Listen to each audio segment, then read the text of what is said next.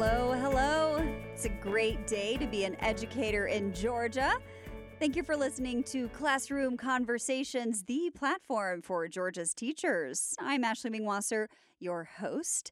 Classroom Conversations is a joint production of the Georgia Department of Education and Georgia Public Broadcasting, produced to be a place for teachers to share and learn. If you build it, they will come. Classic line from the 1989 Kevin Costner smash hit, Field of Dreams. It's a beautiful mantra for today's episode about building school community. This one is for the hobbyist teacher among us, the activist, the planner, the collaborator, the originator, the participator, the one who doesn't just go home at the end of the day, because school can be home too. I'm about to provide evidence that these types do exist. In fact, they're in studio with me. Marcella Baker is not your everyday school psychologist who says people know who Mrs. Baker is. She's the school psychologist for Paulding County School District in her 15th year in education. Marcella serves Austin Middle School and East Paulding High School students alongside colleague and friend Jacob Runyon. Jacob is in year 9 as a classroom teacher, teaching 8th grade English at Austin Middle School. Jacob knows and shows the value of play in drawing people close. Marcella and Jacob unite the entire school community at various points throughout the year, and these fast friends are here to tell us how school community can be built intentionally. Hi, Marcella and Jacob. Hi, Ashley. How are you? I'm doing great. Thanks for having us. I'm glad you're here. How are you, Jacob? I'm doing good. Thanks for having us. Yep. You have a massively majestic beard right now. I want the audience to know. We talked about it briefly, but I wasn't prepared when you came in here. It was going to be so beautiful. Yeah, over the summer, I just let it go. Yeah. The whole time. Let's dive in with you first, Marcella. What does building school community mean to you? You know, thanks for asking, Ashley. It's so important because nowadays, I mean, think about it. Kids spend so much time at school, right? Yes. They're always at school. It's like a second home. And so you want to come to school and feel like you've got somebody there that you can trust. You've got somebody there that you can talk to, and that you have resources available. And so building school community means we're coming through the door and we're building relationships with kids. We're building relationships with the staff members, with the teachers, with the administrators, everybody in the building. And that includes, you know, the cafeteria workers and the janitors too. I love that. Absolutely. Everybody. Everyone. What impact does your role have on the school community? You know, school psychologist. Yeah. Like you said, I kind of feel like I'm not your everyday school psychologist at this point, because I don't just walk into a building and test kids. Those days are long gone for me. Absolutely. That's what I was trained to do. But it's really important to get into the building and get to know who you're working with. So working with teachers like Jake, you're finding out what they're passionate about. You're finding out, you know, what kind of makes them tick and what makes them work really hard for the kids. And you're collaborating with them. You're working right alongside them. And so I don't feel like I work in a silo anymore on my own. I'm a part of the school. So I'm a part of those team meetings that take place. We're able to have conversations about what needs to happen and what's going to be best for kids. And I'm not like on the outside looking in. Yes. You know, I like that very much. And Jacob, I know you guys work closely together. What is your role in building community, especially as an English teacher? You're in the classroom. Yeah. So just community is so important in school. Like Marcella said, we have kids from, you know, that spend more time at school, and every single kid, you know, my philosophy is that every single kid should be able to find their place in the building. So, you know, with English, a lot of that does come down to, you know, some of the things that we read. We try to keep it, you know, multi-literacy. We read things from all sorts of different perspectives. It's not just like from one perspective of history. We'll look at many different avenues, you know. We'll look at, if we're doing argumentatives, we'll look at all sorts of different viewpoints on something, not just one, and saying that this is the right answer, because every single kid is allowed to have their own opinion and being able to find their place in the classroom and then also in the school itself. Yes. And one theme, I guess, that you really push among your students, Jacob, is don't be afraid to play. Tell me about that. Yeah. So, you know, play is one of those things where it can be your greatest friend or it can also be your greatest enemy, because we've all seen and had those teachers where it's like all they do is play. And it's like, well, you didn't really do a whole lot of learning either. The objective is still to learn. Yeah. So, but what I kind of mean with that is there is a time for play even in school. Yeah. And I know, you know, one of the greatest books I ever read, it was called The Gift of Failure by Jessica Leahy. She had an entire section in that book about how kids don't really have the opportunity to just be kids anymore. Mm-hmm. You know, they're coming into 6th and 7th grade and we're kind of already preaching like, you better know what you want to do with the rest of your life. And it's like, they're in 6th and 7th grade. They're like employees at that point. Right. Yes. And it's like, I remember being in 6th and 7th grade where it's like, I just want to go play basketball and throw a ball as hard as I can at a wall. That's like the only thing that I want to do. So I really try to make time in my classroom for that. So we do have some academic play that I like to kind of engage with the students in and some of that competition, but also just going and playing with the kids outside of the classroom. You will not connect with a kid nearly as effectively as if you go and do what the kid wants to do. Yeah. And so sometimes during gym, like I'll go and play basketball or go play wiffle ball with the kids. Oh, are you a good basketball player? No. He's not. It's kind of the one time where you can truly put a kid first, is if you go to the things that they're interested in and play with them in their realm of what they want to do. Because we all know that question when we ask a student, hey, what's your favorite subject in school right now? And they say, recess. And you're like, wait a minute, you know, you're missing all that goodness. So you're saying put academics first, but you can also make academics playful at times. Absolutely. And make them fun, for sure. How did you both land in education? Marcella, did you know you were going to be a school psychologist? No idea at all, Ashley. Not like in my wildest dreams, honestly. I started out school telling everybody when I graduated from high school, I'm going to be just like my mom. I'm going to be a registered nurse, right? So I go to school and I'm taking all these math and science classes. And it was like, hold up, girl, this is not working. You got to take some time and step back and reevaluate what's really going on. And it just, you know, it didn't feel right. It wasn't right. And so I ended up changing my major to psychology just kind of on a whim. I knew I needed to just kind of finish that degree, right? So I took those classes, and one of my very last courses was on assessment and measurement and testing, and I absolutely fell in love with it. And so that's kind of what led me on the path of school psychology, you know, that love of assessment and measurement. And I chose school psychology, and the rest is history. Jacob, how did you land in this profession? Well, so I got into this profession and I kind of knew I was going to be an educator at a young age. Like I wanted to do it for a long time. And 8th grade, you know, I was really into band and different things like that. And so I kind of set out in my high school years, like knowing or wanting to be a band director. And by the time I got to the end of high school, I realized like, I really like music, but I like music to be my stress reliever, not my stress causer. So with that, I decided I was like, I still want to be in education. I used to tell people, I was like, I'm at school and I can't really imagine myself anywhere else. So I actually went and interned with my 8th grade English teacher my senior year of high school. And she was like my all-time favorite teacher.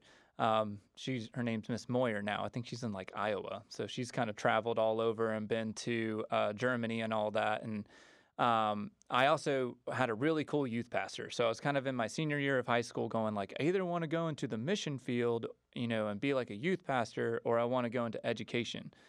I told my teacher that, you know, who I was interning with, and she looked at me and said, Jake, there's not a bigger mission field than public education. And that just kind of just solidified it for me. And so I went to college to be a history major. And then in the few English classes that I had to take, I realized I really liked English too. And so then, you know, I kind of went to my advisor and she was like, well, go be a middle grades education major because you have to get concentrations in both. And I was like, cool. So it was awesome because then, you know, middle school to me is also like, they are the most undefined. That's not the word. They are the most misunderstood people group like in the world. I think middle school kids just like people just kind of view them as like, yeah, you're just you just need to survive until high school. This transitional space called middle school. That's right. I ended up falling in love with middle school, which was perfect because I interned, in my senior year there. And then I had middle school internships in college throughout as well. So it is nice to have a psychologist around, Marcella. What's the lay of the land for students in your community today? What are they going through? What trends are you seeing? So, pandemic, thanks COVID, thanks right? a lot. So, we're behind in math, we're behind in reading, and we're educators, right? So we're working on that. Yeah. The part that we are seeing that's ticking up is that mental health piece of it. Kids are really struggling with their mental health for a variety of reasons. And so we're seeing a lot of things like lack of focus and impulsivity. But you also get that irritability and that isolation and withdrawal. And these are common problems that we're seeing every day with all of our students and their families are working, to work on it. We like to focus on student well-being, but it's okay to feel a certain way. It's okay, to think one way or another, but to just work on developing those skills and understanding your emotions, process it. Absolutely. And what that looks like and what's appropriate and inappropriate when you're at school and how to work through it. Oh, very good. Yeah. I'm so glad they have you, Marcella. You too, Jake. I felt our school psychologists would love to engage in a couple of community building activities for the three of us. So would you indulge? Absolutely. Engage with me? Okay. First, I want to do this one. You guys could maybe try this for community building. It's the conversation game. It's just conversational. It's I like you because. Okay. So I'll start, if I may. Mm-hmm. So Jake, I'm leaning closer. Jake, I like you because you are so funny. You are so funny. I love that about you, Jacob. And Marcella, I like you because you have just an indefeatable spirit. You are so persistent and positive with students. I like that a lot. Well, how did that feel? That feels good? Amazing. Thank you. I'd love to hear why you like Jake over there, Marcella. He's like, is she making me do this? I like Jake a lot, right? Because I thought she was going to say but. But that's probably. I mean, the but would be a more fair conversation. But because he really he bonds with his students. I mean, when I walk down to the end of the hallway and get to his classroom, he is so keeping it real with those kids. It's like, did I walk into a classroom or am I someplace else? But he keeps it real and they connect with that. And that's why I like Jake, because he's not feeding them, hogwash at all. No, the real deal. The real deal. Jacob. Yeah. Jacob, what do you like about Marcella? I'm afraid. Marcella. Yes. I like you because of your determination.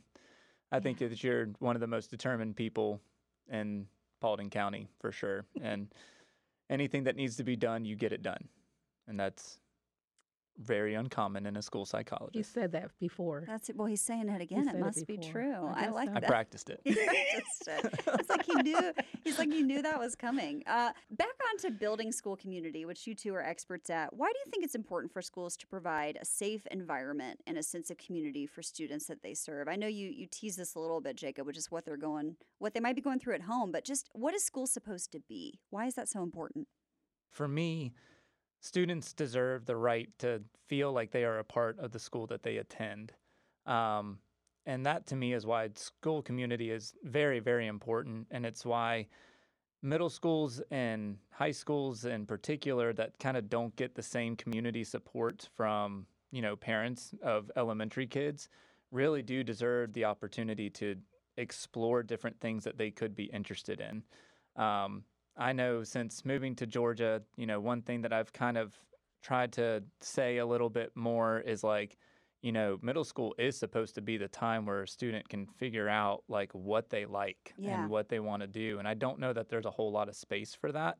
So that's why as like educators, like we really do need to make sure that we're doing everything that we can to provide those explorative things for students to figure out like what they do and don't like, what they believe and don't believe, and those kinds of things. And obviously, putting on events where, people feel like they are a part of the school And I know not every Georgia county is like this, but I know, you know, in Paulding, like, we don't have middle school sports, which is weird, but, you know, it might be kind of weird to bring up middle school sports in the middle of a conversation about community, but that means when students get to middle school, they care more about what the high school they're going to than they do about their own school. Where they presently are. And so all of those athletes that are going and playing in these feeder programs, I'm sure the high schools love it because they get to kind of basically groom who they, you know, is coming up.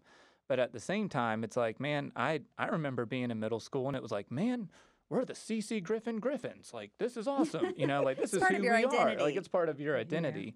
Yeah. So I think that, you know, schools just really need to make sure that they are building things in place for kids to be able to find their spot in the school. And so I know one thing that we've started doing as a school is like really encouraging teachers to do clubs. And so we started like a run club this year. I'm a really big runner. And so I got basically got the kids out there. We have a half-mile track around the school, and it was just like we went outside and we just ran. And some of them really, really, really got into it, you know, and I know one of our teachers started a gaming club this year. And there's a baking club. There's a whole... They're selling cake pops, Ashley, like walking down the hallway. I only thought Starbucks knew how to make those. No. Those look difficult. No, Miss Bristol. Middle schoolers are really good at it. Yeah. That's impressive. So you're giving them opportunities to understand what community feels like at your school so that they can recreate that and find their own place as they go on. What do you have to add to this, Marcella? Why is it important for students to have a safe environment and community where they go to school? It means everything. It's, you know, again, it's their home away from home, and they've got to feel like people care about them and people are rooting for them to be successful. So, you know, like he said, we're trying to give them everything we possibly can so that they feel comfortable and they feel like they're at home. And, you know, I mean, all types of clubs that you wouldn't have even thought of. Like he said, the gaming club and the baking and things like that. I started, and this, again, goes well beyond like what your typical school psychologist would do, but I ended up sponsoring an academic club, and we started doing a Black History Bowl, and like we've gone to all these competitions, and I, you know, and I tell people, like, I'm not a teacher, you guys. I have no idea what I'm doing, but we're legit just getting into a room, and we're studying all these facts, all these things that none of the students knew, half the things I don't even know, and we're going to competition, you know, and we're winning, you know. That's so incredible. It's really cool because they feel like I'm a part of this. Yes. I'm a part of something bigger than me. They are. And how is that meeting their basic needs, the need for connectedness that all students crave to be part of a positive school community? Yeah. You know, we've got all this technology in our lives, and, you know, they're playing games on computers with people that they've never met before and things like that. And it really just gives them an opportunity to connect with a classmate, to connect with maybe somebody who they would have never been friends with, you know, and we kind of push them to their limits, you know, get comfortable with each other, get comfortable, get in there, meet each other, find out new things, and you'll probably bloom this whole relationship out of, you know, the run club or baking together. Instead of being dissociated, really, and engaged in only digital mediums and not interpersonal ones. Yeah, that makes a big difference. What do you have to say to that, Jake? How is it meeting students' basic need for connectedness to be part of a community? I mean, I think it's everything that we've kind of been saying is that it just gives them a place, you know, and that face-to-face interaction is so much, to me anyway, it's so much more important than being able to do something, you know, on your computer. You know, I kind of even think about like towards the end of the year, did you know chess made a comeback? Did it? Chess made a comeback. I don't know if I like that vengeance. I did. It was great. I'm terrible at chess, but it was cool. I had a few kids that got really into chess. And so one thing that I did was like, well, instead of playing other people online, here's a chessboard, you know, like this is where it originated. And so I was getting beat by eighth graders playing chess, you know, the last few weeks of school. But, you know, it's one of those things, you know, one of our former principal used to say it all the time. And I'm sure it's like a cliche thing in education, but it's true. It's like kids won't remember what you taught them, but they will remember how you made them feel. Right. You know, and that last 2 weeks, you know, just kind of. Then when they left, it kind of being like, oh, I remember when Mr. Runyon did that, you know, and like that's kind of the impact that you're going to leave regardless of whether or not you taught them well or not. And there can be these trends that are actually use your brain and can catch like wildfire in the school, like learning chess if you don't know how to play. What are some big events that your school hosts annually that nurture a community for students, for teachers, maybe for parents too? Well, Ashley, you said it at the beginning. If you build it, they will come. They will come. And so we have been having lots of school events that involve really bringing dinner to the families. And so if we're able to have our STEM night or our curriculum night and we can weave in a meal with that, it just makes the parents' lives that much easier, right? Because I've got to feed these kids. We've got all kinds of things to do in the evening. But if I can get to the school and connect with the STEM program, right? And so we're, you know, the science teachers are putting together all these cool activities. I mean, and it's something as simple as like making ice cream. Oh, right? So they'll do kind of like an experiment approach to STEM night. I like this. I think the last time my girls showed up and they had ice cream, and I was like, "Where'd you get ice cream from?" So we made it. Oh, I see. But of course, again, along with that, you've got dinner. We're serving dinner, and we use it as an opportunity to do some fundraising for our PBIS team. The STEM nights and the curriculum nights are huge. You know, they're kind of a part of, you know, what we have to do anyway as educators. And so we want to be able to pull those families in and say, we've got something for you. Come learn something new with your kid and have a good time. But we can kill two birds with one stone and have dinner too. Yeah, I'd like, and then that's one less thing that the parents have to do in terms of feeding their students, their kids, your students. What about you, Jake? What do you have to add to this in terms of? I know you mentioned there's these behavioral celebrations at your school. So we have behavioral celebrations once a quarter.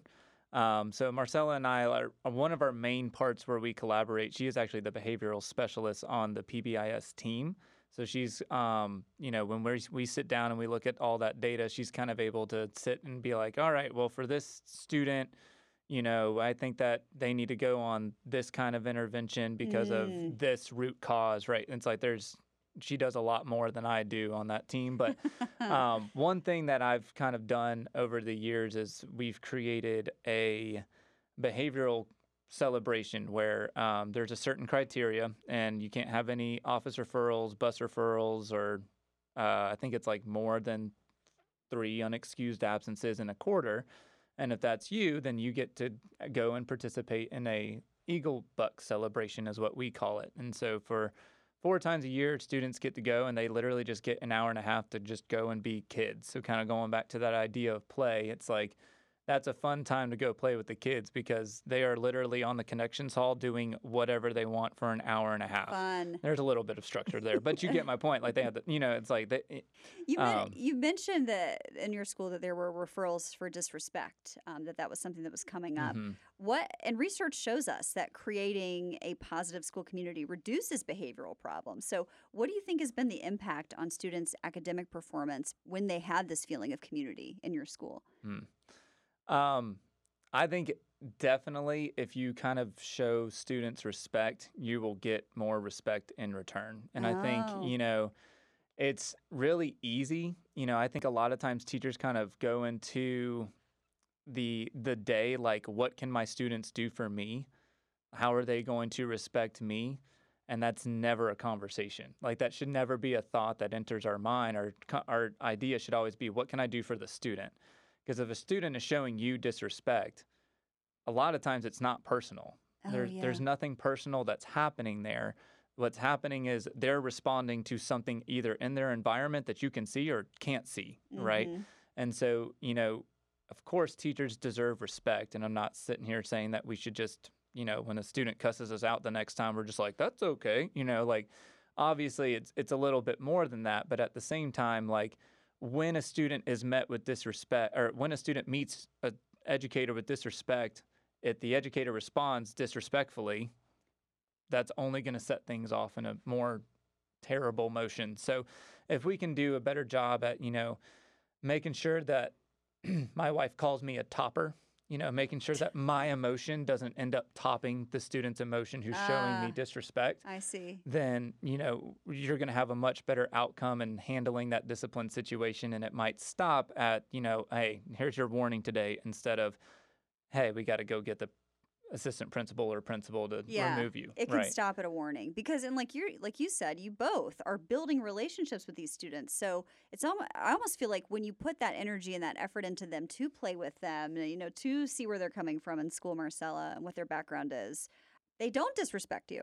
Mm-mm. Because they trust you and they want to please you. Mm-hmm. Is that what you're seeing, Marcella? Yeah, and I was going to say, what you find out is like when you give these kids just a minute to cool down and to just breathe, half of the time, probably more than half of the time, really, they just want to be heard. Ah. They want somebody to listen. They want somebody to know that they're going through something. And sometimes it's just a matter of just go take a seat.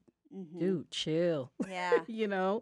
And then when they come back, they're ready to talk. Yes. And they're ready to explain to you, well, yeah, I was upset because before I left the house, X, Y, and Z happened, you know? Mm-hmm. And it's like you said, it has absolutely nothing to do with you. There's a root. There's a root cause, right? Mm-hmm. And so we've got to be the bigger person, and we've got to learn to be the adults and let kids be kids and be vulnerable sometimes, but give them that opportunity to breathe. Let things die down, and then you can actually work on what needs to be worked on. Yes. And that puts you right back into the classroom, and it puts you back into a place where you're learning and you're not missing instruction. Yes, thank you. A message from your school psychologist. How about a bulletin for those community builders listening now who are just at the beginning of the process of building a positive school community? What do you have to say to them? Get out there, and for the school psychologists, right? Get out there and get to know your school. Become a part of your school. Do not lock yourself away in an office, which is really easy to do with the caseloads that we have. There's all kinds of paperwork to do. There's all kids to be tested everywhere.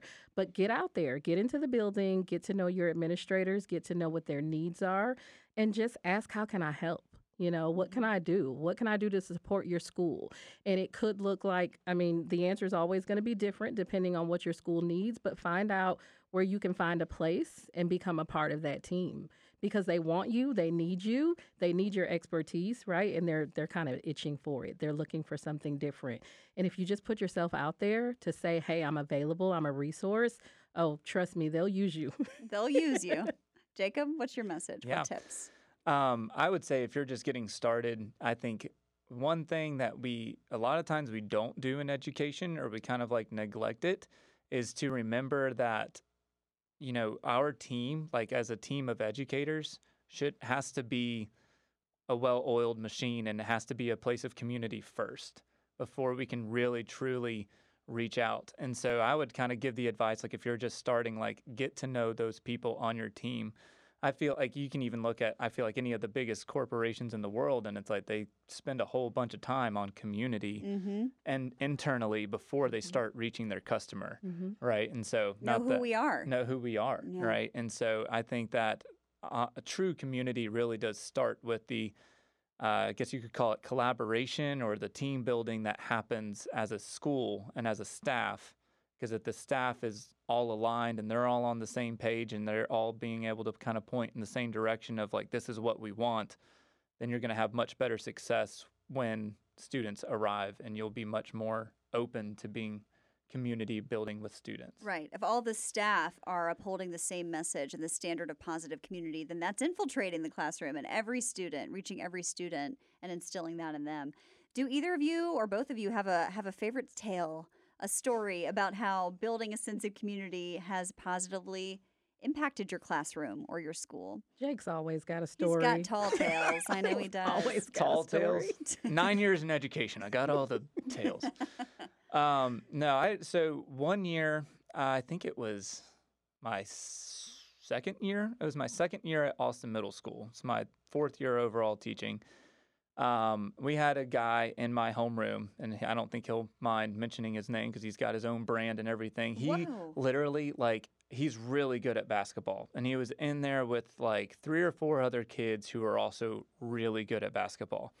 And so every single year we have a big field day competition, and one of the events is basketball. And we had a student in our homeroom who was special needs, and so he would come to my homeroom every day, and he would go back to his classroom, and that was what he did, but he played with us on field day. So the boys in the corner specifically signed him up for everything that they did.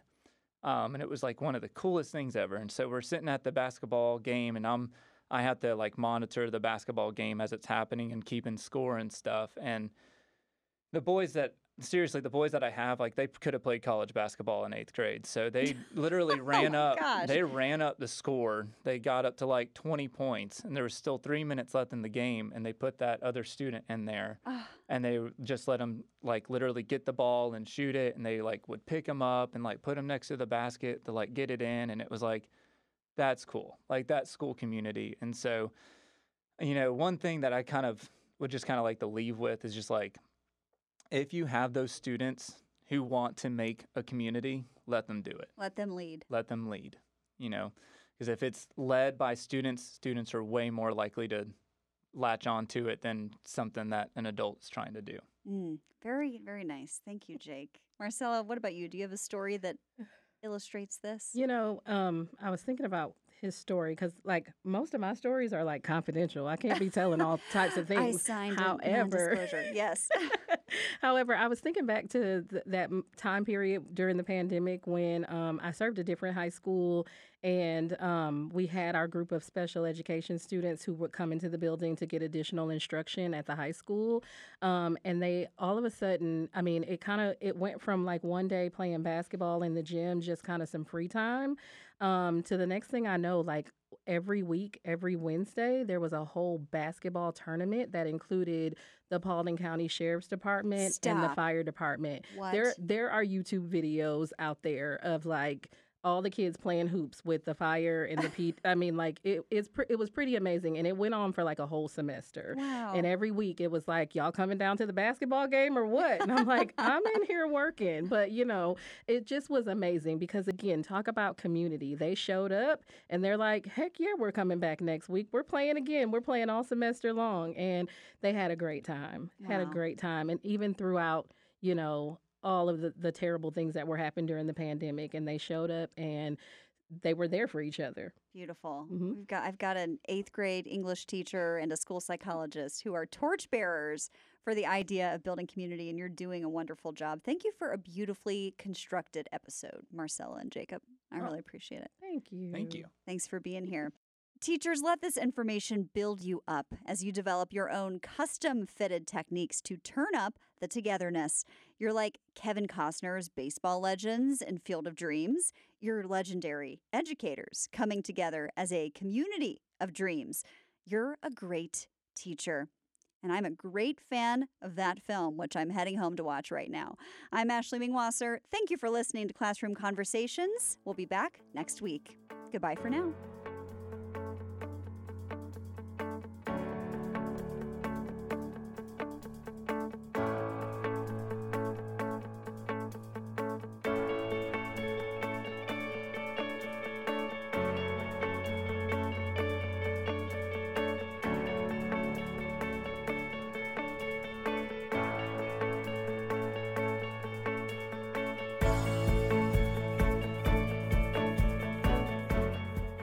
Funding for Classroom Conversations is made possible through the School Climate Transformation Grant.